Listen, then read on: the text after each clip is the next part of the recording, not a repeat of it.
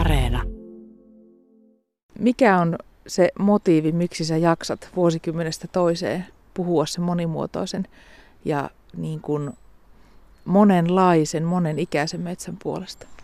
Mä oikeastaan koen, että se on mun ihmisenä olemisen velvollisuus.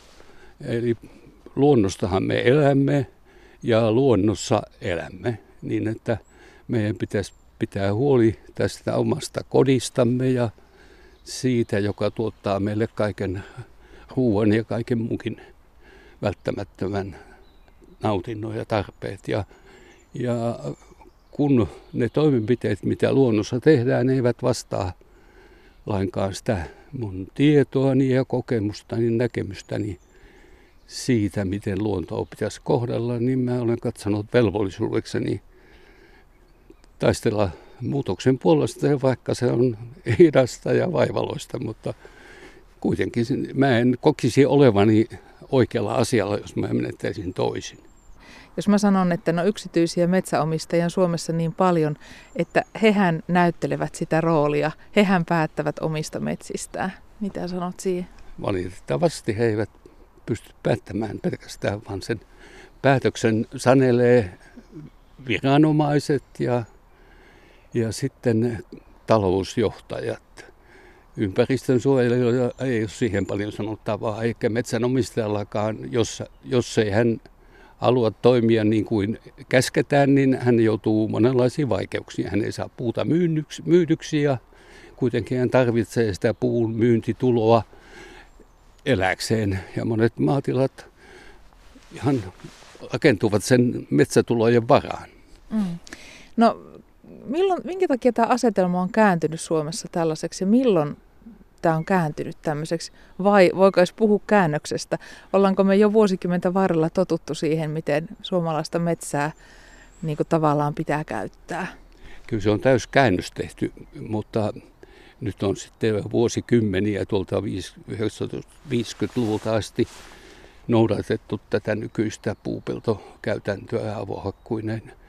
Ja näin ihmisille on alkanut muotoutua sellainen käsitys, että tämä olisi perinteistä metsän käsittelyä. Tämmöistä termiä näkee käytettävää, mutta eihän se ole lainkaan totta. Perinteinen metsän käsittely oli aivan toisenlaista vielä yhdeksäntoistasataluvun ensimmäinen puolisko ja sitten vielä monta kymmentä vuotta sen jälkeen, niin lainkin mukaan metsää älköön hävitettäkö, ja se tarkoitti sananmukaisesti sitä, että avohakkuita ei saa tehdä, ei ainakaan niin suuria, että ne eivät uudistu siitä läheisestä reunametsästä. Tämä oli se perinteinen metsään suhtautumistapa, joka oli viisas, koska tuota, näinhän se metsä säilyy ja näin se metsä säilyy koko ajan tuottavana. Mm. Siinä vaiheessa, jos se hakataan paljaaksi, niin se tarkoittaa, että menee kymmeniä kymmeniä vuosia ennen kuin sitä saa mitään tuloa. Menoja on kyllä pitkän aikaa. No totta kai se avohakkuu tuottaa hetken aikaa, mutta se on vähän samanlaista kuin talvella pissaisi pöksyynsä, että se ilo ja nautinto loppuu aika äkkiä. Ja sitten seuraa vaan kustannuksia, mutta miksi näin on, niin se johtuu tietysti siitä, että, että tämä selluteollisuus, joka hallitsee Suomen talouselämää muutenkin varsin paljon, niin se tarvitsee näitä halpoja puita, eli näitä pieniä puita ja hetkellä paljon, koska tämä hakkuutoiminta on kokonaan niin kuin siirtynyt näiden yhtiöiden hallintaan ja käytäntöön. Ja se on tietysti heille helppoa ja nopeaa, eikä tarvitse välittää seuraamuksista eikä kustannuksista, jotka jäävät sitten metsänomistajalle ja yhteiskunnalle, koska yhteiskunta maksaa tukiaisia. No Erkki Lähde, eikö jossakin vaiheessa äh, ollut niin, että jos isäntä teki avohakkuu omalla tilallaan, niin se oli vähän semmoinen hävettävä asia, että se kertoi, että, että joudutaan tekemään pakkoratkaisuja. Se mielellään se hakkuu tehtiin sitten siitä, ettei se ole ihmisten silmien edessä. Joo, mulla on siitä ihan omakohtaista kokemusta nuoruudesta, kun mun kotini on täällä Lopella myös, tosin toisella puolella Loppea, niin kuudenkymmenluvun alussa, kun ensimmäisiä avohakkuita tehtiin Lopenpitäjässä, niin, niin se minun kotipaikkani on vanha torppa kauppa ja lohkaistu isommasta tilasta. Ja kun se isomman talon isäntä teki ensimmäisen avohakkuun, niin se teki sen tietysti siihen meidän nurkan taakse. Ja siihen aikaan ihan yleisesti isännät keskenään keskustelivat, että jos joku teki avohakkuita, niin katsottiin, että aha, sillä isännällä menee talous huonosti, kun se tarvitsee metsänsä hävittää, niin kuin sanoivat aivan oikein. Niin kuin laki, lakikin sanoi silloin vielä, että avohakku on metsähävitystä ja se tuhoaa metsäekosysteemin ja näin ollen, jos on metsästä, metsää rakastaa ja haluaa sitä hoitaa, niin silloin se pitäisi säilyttää koko ajan puustoisena. Mm. Niin tuo ajatus, että luopuu omasta metsästä, että silloin se ajatus oli se, että, että siitä rikkaudesta ei, sitä ei hävitetä ainakaan ennen kuin ne, tehdään tarkka, tarkka arvio. Ne metsänomistajat olivat silloin paljon viisaampia kuin tänä päivänä verrattuna metsäammattilaisiin. He, he ymmärsivät, että metsä on jatkumo. Sellainen, että metsässä pitää säilyttää koko ajan erikokoisia puita ja hakata niitä isompia puita, joista saa hyvän taloudellisen tuloksen, mutta kasvattaa niistä pienemmistä puista taas uusia tukkipuita. Mutta jos kerralla hävittää sen metsän puuston, se tarkoittaa, että kestää kymmeniä kymmeniä vuosia ennen kuin sieltä saa uudelleen taas rahaa ja hyvää puuta. Ja nykyisellä istutussysteemillä niin tahdottavaa hyvää puuta ollenkaan. No oliko jossakin vaiheessa semmoinen käännekohta sun omassa elämässä tai työuran varrella, että sä ikään kuin käännyit siinä metsä niin kuin ajattelussasi sitten siihen monimuotoisen metsän puoleen, vai olitko vähän niin kuin menossa, menossa niin kuin uuteen suuntaan itsekin joskus? Niin lapsena kun mä elin metsässä ja leikin metsässä, niin mulla varmaan oli semmoinen varsin hyväksyvä ja rakastavakin suhde metsään niin kuin edelleenkin. Mutta sitten kun opiskelin, niin annettiin aivan toisenlaista oppia. Ja ensin alkuun se tietysti meni perille, koska tuota luuli, että se on niin kuin oikeata tietoa ja että perustuisi vankkoihin tutkimuksiin, kunnes sitten aika pian huomasi, että eihän se ole totta. Ne meille syötetään vain erilaisia uskomuksia ja hokemia ja väittämiä, joiden taustatieto on kovin heppoista ja erityisen heikkoa ajatellen tätä metsää kokonaisuutena, eli niin, että metsää pitää käyttää myös virkistykseen, marjastukseen, sienestykseen, maisemaksi, Ter- jopa terveyden vaalimiseksi ja kaikkiin tämmöisiin tarkoituksiin, niin tämä nykykäytäntö on tämän koko systeemin rikkova, eikä suinkaan hoitava, niin kuin pitäisi tietysti olla. Ja se johti siihen, että piti lähteä etsimään tutkijana toisia vaihtoehtoja ja hyvin yksinkertaista oli selvittää näitä vanhoja metsänomistajien, viisaiden metsänomistajien käytäntöjä ja huomata, että sieltähän ne oikeat mallit löytyy, eli ei mitään uutta ruutia tarvitse välttämättä keksiä, kunhan vähän kehittää niitä eteenpäin.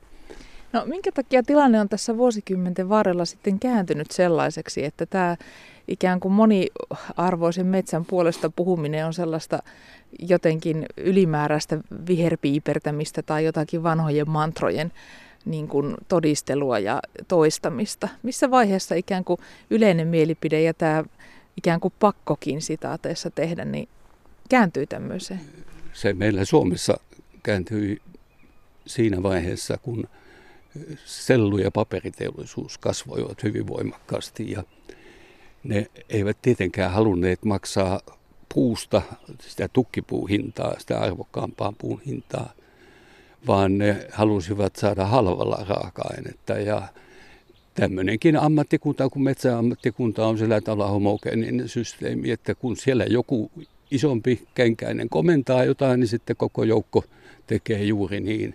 Jos ei tee, niin tulee vaikeuksia. Ja, ja näin, jotta selluteollisuus sai halpaa raaka-ainetta, niin siirryttiin avohakkuisiin, josta tuli paljon tätä pientä halpaa puuta. Ja sitten siirryttiin alaharvennuksiin, joka tarkoittaa sitä, että, että metsästä otetaan ne pienikokoiset puut ja jätetään isot puut kasvamaan toistaiseksi, kunnes se sitten avohakataan. Ja Tämähän merkitsee sitä, että se pieni puu on halpaa, mutta siinä on se suuri ekosysteemiongelma, että se tuhoaa sen metsän jatkumon. Ja pitkän päälle se on myös taloudellisesti järjetöntä sen omistajan, metsänomistajan kannalta ja miksei koko yhteiskunnan kannalta, koska kun hävitetään se jatkumo sieltä metsän sisältä, niin se tarkoittaa, että vähitellen loppuu tukkipuut, ne arvokkaat puut, koska istutuksen kautta ei niitä niin arvokkaita puita saada aikaiseksi. No, millaisia kokemuksia teillä on siitä, että minkälaisen paineen alle tai minkälaiseen tilanteeseen sitten semmoinen eri, eri mieltä, massasta eri mieltä oleva metsäomistaja sitten joutuu, jos hän ei ikään kuin, niin kuin haluaisi kuulua siihen joukkoon ja sanoo sen ääneen, niin mitä sä oot urasi aikana joutunut sitten todistamaan, minkälaisia kohtaloita? Olen jonkin verran joutunut myös metsäkäräjille metsänomistajien puolesta esittämään faktoja, tieteellisiä faktoja ja, ja vankkoja mielipiteitä. Ja ne, pahimmoillaan niiden metsät pantiin niin sanotusti lukkoon, kauniilla nimellä rauhoitettiin. Se tarkoitti, että metsänomistaja ei saanut hakata metsästä puuta sillä tavalla kuin olisi halunnut, vaan tämä valvova organisaatio saneli, miten metsässä saa menetellä. Pahimmillaanhan se tilanne oli sellainen, että kun metsänomistaja kieltäytyi avohakkuusta, koska hän piti sitä metsää hävityksenä aivan oikein, niin hän ei saanut puuta myytyä. Teollisuus ei ostanut puuta. Ja sitten jos hän hakkasi metsästä sillä tavalla, että se kanto, joka siitä jäi jäljelle, oli isompi kuin vieressä kasvava puu, niin se oli metsän hävitystä, vaikka se olisi pitänyt olla juuri toisinpäin. No, kaikki tämä juontaa siihen valtapolitiikkaan, ja sitten kun lähdetään väärälle polulle, niin se tietää tietysti sitä, että, että tuota, sen kääntäminen on vaikeaa, koska on juuri opetettu väärinpäin ja vaadittu väärinpäin, ja sitten sen oikaiseminen merkitsee sitä tunnustamista, että on tehty väärin. Ei, ei sitä ole ihmisiltä onnistua. Mm, ollaan oltu väärässä, sen niin, sanominen se ääneen. Vai, se on se on vaikea sanoa kenenkään meistä. No, te olette ammatiltaan tutkija ja professori, niin mitä sille kaikille tutkimustiedolle niin kuin moniarvoisen metsän puolesta on sitten tapahtunut? Onko se haudattu jonnekin arkistojen syv- syöveröihin vai eikö se ole vaan löytänyt tietään oikeisiin pöytiin, oikeisiin kahvikuppikeskusteluihin? Ei sitä ole suostuttu ottamaan. Jos joku ammattimies on ollut utelias ja uskaltanut ottaa kantaa, niin hänelle on syntynyt erilaisia vaikeuksia siinä ammattihoidossa. Ja, ja, ja näin ollen työpaikastaan ja elannostaan huolehtiva ammattilainen on joutunut tietysti harkitsemaan sen, että mitä saa puhua ja mitä ei. No, nämä meidän tutkimukset ovat kyllä maailmalla levinneet, koska niiden julkaiseminen suomen kielellä oli aika vaikeata. Niin me julkaisimme niitä sitten kansainvälisissä tieteellisissä sarjoissa ja ne ovat saaneet sieltä kyllä äärimmäisen hyvää palautetta, koska maailmalla on kuitenkin tietyllä tavalla väljempää tämä suhtautuminen luontoon. Puu ei ole niin hirveän tärkeää kuin Suomelle ja, ja näin on ikään kuin varaa olla vähän väljempiä, avarakatseisempia ja meidän koekentillä on loppujen lopuksi vierailut enemmän ulkomaisia tutkijoita, professoreita, tohtoreita kuin kotimaisia. Eikö se ole vähän outoa vihreän kullan maassa? Eikö meillä juuri täällä pitäisi olla niin kuin todella kiinnostuneita siitä, mitä mahdollisuuksia metsissä on? Niin sitten just täällä ei, ei kuunnella. Niinpä, mutta että kyllä jotkut sitten salaa tekee sitä. Mutta ei he voi, niin kuin kerroin, niin ei ne voi sitä esittää julkisesti, koska heille tulisi työpaikallaan vaikeuksia. Mutta salaa mun luona käy monestikin joku metsäammattilainen ja kertoo huolensa jopa niin, että voisitko sä ottaa esiin tämmöisen ja tämmöisen epäkohdan.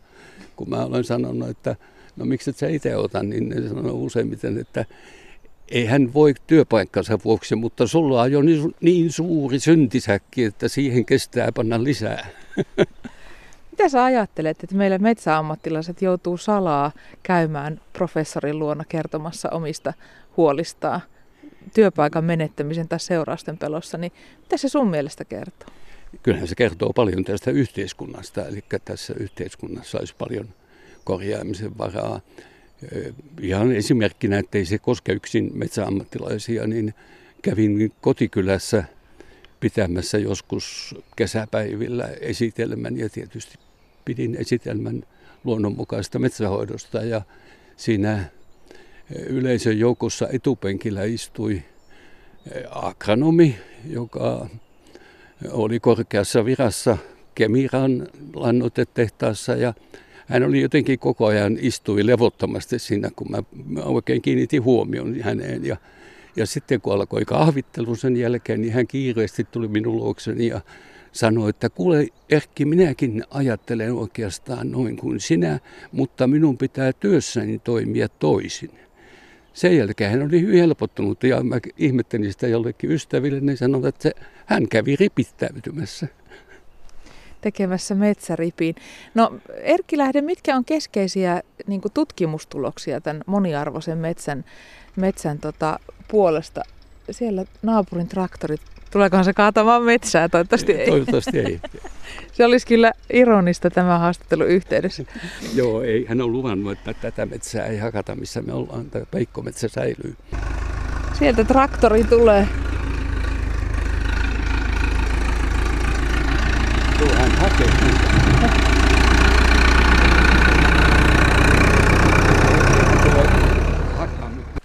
Tilanne ohi, kukaan ei ole kaatamassa metsää, mutta naapuri tuli hakemaan noita pöllejä. Kylläpäs tämä haastattelu aikana sattuu ja tapahtuu kaikenlaista. Mutta me oltiin Erkki puhumassa siis niistä tutkimustuloksista, keskeisistä tutkimustuloksista. Kyllä joo, ja erittäin merkittävää on juuri se, että myös taloudellisesti, vähänkin pitemmällä aikajuoksulla, niin tämä luonnonmukaisempi jatkuvan kasvatuksen vaihtoehto on edullisempi. Se tuottaa korkealaatuisempaa puuta jonkin verran enemmän ja kannattavammalla tavalla. Mutta eihän se rajoitu siihen, koska metsällä on paljon muitakin tehtäviä ja merkityksiä. Eli monimuotoisuuden kannalta metsä säilyy monimuotoisena, toimivana erilaisiin muihin käyttötarkoituksiin, marjastukseen, sienestykseen, ulkoiluun, yhdistykseen. Sielunhoitoon. Sielunhoitoon, ja se on hyvin tärkeää ollut nykyisin, koska esimerkiksi Japanista on paljon tutkimustietoa siitä, miten siellä Tokion ruuhkissa ja paineissa niin kun ihmisiä on viety luonnontilaiseen metsään, niin he ovat rauhoittuneet mieleltään ja verenpaine on laskenut ja stressihormonit ovat vähentyneet ja niin edelleen. Ja sama se on tietysti kaikkialla muualla maailmassa. Niin tota, onko se totta? Osaako metsä, osaako luonto itse valita, kasvattaa vähän niin kuin itse itseään? Luonto on paljon viisaampi kuin ihminen. Ei, ei ihminen tunne luontoa kuin osittain. Ja näin luonto toimii tuhansien, kymmenien tuhansien, satojen tuhansien vuosien aikana sen oikean oman mallinsa mukaisesti. Ja mehän voitaisiin opetella se sillä tavalla, että me mentäisiin luonnontilaiseen metsään ja katsottaisiin, että miten se kehittyy, miten sen on rakenteeltaan ja niin edelleen. Ja ottaisimme suoraan sieltä mallin. Se olisi se oikea malli, joka olisi pitkään testattu, koska luonto itse olisi sen testannut, eikä tämä ihmisen teknomalli, niin se on lyhytaikainen ja me emme edes tiedä, mihin se johtaa. Kaikki merkit viittaa, ettei se mihinkään hyvään pitkän päälle johda. Ihmiskuntahan on todella hukassa tänä päivänä. No nyt kun me seisotaan täällä peikkometsässä ja tämä on tämmöistä vanhaa metsää, niin kerro ihan konkreettisesti, että missä se näkyy täällä metsässä, että luonto tekee itse omaa valintaansa? Mehän nähdään, että täällä on puut eri kokoisia ja vaikka nämä alle jääneet ja myöhemmin syntyneet ovat vähän heiveröisempiä, mutta jos me tehdään niille tilaa, eli avataan vähän ympäriltä näitä isoja puita, jotka ovat jo niin sanotusti kypsiä puita taloudessa mielessä, niin se tarkoittaa, että ne lähtevät virkistymään ja kasvamaan uudelleen nopeammin ja näin tämä metsän sisäinen jatkumo säilyy ja toimii. Ja sitten jos katsotaan että tältä otettaisiin joitakin isoja puita pois, saataisiin hyvä taloudellinen tulos ja sinne alle alkaisi kehittyä uusia taimia. Mutta silloin kun se on näin sankka, niin kuin tämä, tämä peikkometsä on, niin tietenkään ei siellä pieniä taimia paljon tällä hetkellä ole. Mutta heti kun sinne tehdään tilaa vähän varovaisesti, niin heti sinne alkaa syntyä taimia. Eli ihmisen paikka tässä kohtaa olisi ö, tehdä sopivin välein tilaa ja valoa niille uusille asukeille. Juuri niin, ja saisi siitä hyvän taloudellisen tuloksen ja metsä säilyisi metsänä. No minkä takia on tärkeää, että metsässä on eri-ikäistä puustoa? Se on juuri tämän jatkuvuuden kannalta. Kaikki ekosysteemit, jos ne ovat toimivia, niin se tarkoittaa, että niissä on pieniä eniten, keskikokoisia ja keski-ikäisiä vähän vähemmän ja vanhoja vielä vähän vähemmän. Mm. Eli se on, se on se jatkumo, se noudattaa tämmöistä laskevan käyrän kuvaa ja niin se on ihmistenkin ekosysteemissä. Se on vesien ekosysteemissä, jossa tuota, tietysti järkevä kalastus tekee niin, että se ottaa ne isot kalat sieltä pöytään ja jättää ne pienet kasvamaan isoiksi kaloiksi. Ihan sama mekanismi vallitsee kautta maailman kaikissa ekosysteemissä, niin tropiikissa kuin täällä Suomen pohjoisissa oloissa. Meidän pitäisi tällä tavalla ottaa oppia luonnosta ja noudattaa tätä luonnon järjestelmää, joka on, niin kuin kerroin, niin se on tuhansien vuosien testauksen erinomainen tulos. No minkä takia on tärkeää, että metsään jätetään puustoa sitten kaatuneita puita makaamaan tänne ja makaamaan ja maadottumaan? Eikö ne tuota, tuota, tuota lisää sitten päästöjä? Mätänevät täällä. Ne mätänee niin taattoman hitaasti ja kuuluu se mätäneminen siihen luontoon kuitenkin.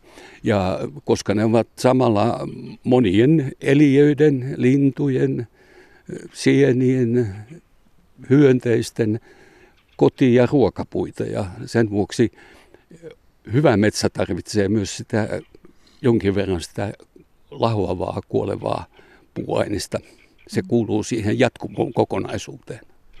No kun me ihmiset ollaan ympäri maailmaa puututtu näihin ekosysteemeihin vähän turhan innokkaasti ja turhan paljon, niin näkyykö ne seuraukset millä tavoin teidän mielestä jo nyt? Ne näkyy ilmasto, niin sanottuna ilmastonmuutoksena ja, ja valtavina alueina, jotka ovat, josta metsä on kadonnut, eli loppunut niin sanotusti. Meillä on paljon tätä vihreitä kultaa ja, ja kyllä meillä on varaa hakata, koska, tota, koska puuta on niin paljon ja se, sitä koko ajan kasvaa lisää. Mitä sanot, Erkki Lähde, siihen? Kyllä varaa hakata on tietysti, mutta että millä tavalla, niin se on se avainkysymys. Jos sä hakkaat sen avohakkuulla, niin sillä, merkit, sillä on paljon muita merkityksiä kuin se pelkkä puuntuotanto. Ja se on huono puuntuotanton tapa, koska kymmeniä vuosia siellä ei oikeastaan kasva, kun heinää, ruohoa, vattua ja pieniä taimia, joka ei ole lainkaan tuottavaa toimintaa.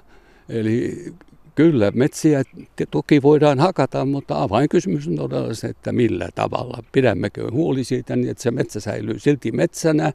Se tuottaa meille taloudellista tulosta, mutta samalla antaa nämä kaikki muut virkistäytymisen ja monimuotoisuus ilmastonmuutoksen säilymisen, ettei, sitä, ettei se voimistuisi, niin nämä kaikki tekijät huomioon ottaa. No kuinka paljon ahneudella ja kenen ahneudella on ollut roolia, kun me olemme tämän vihreän kullan päältä taistelleet?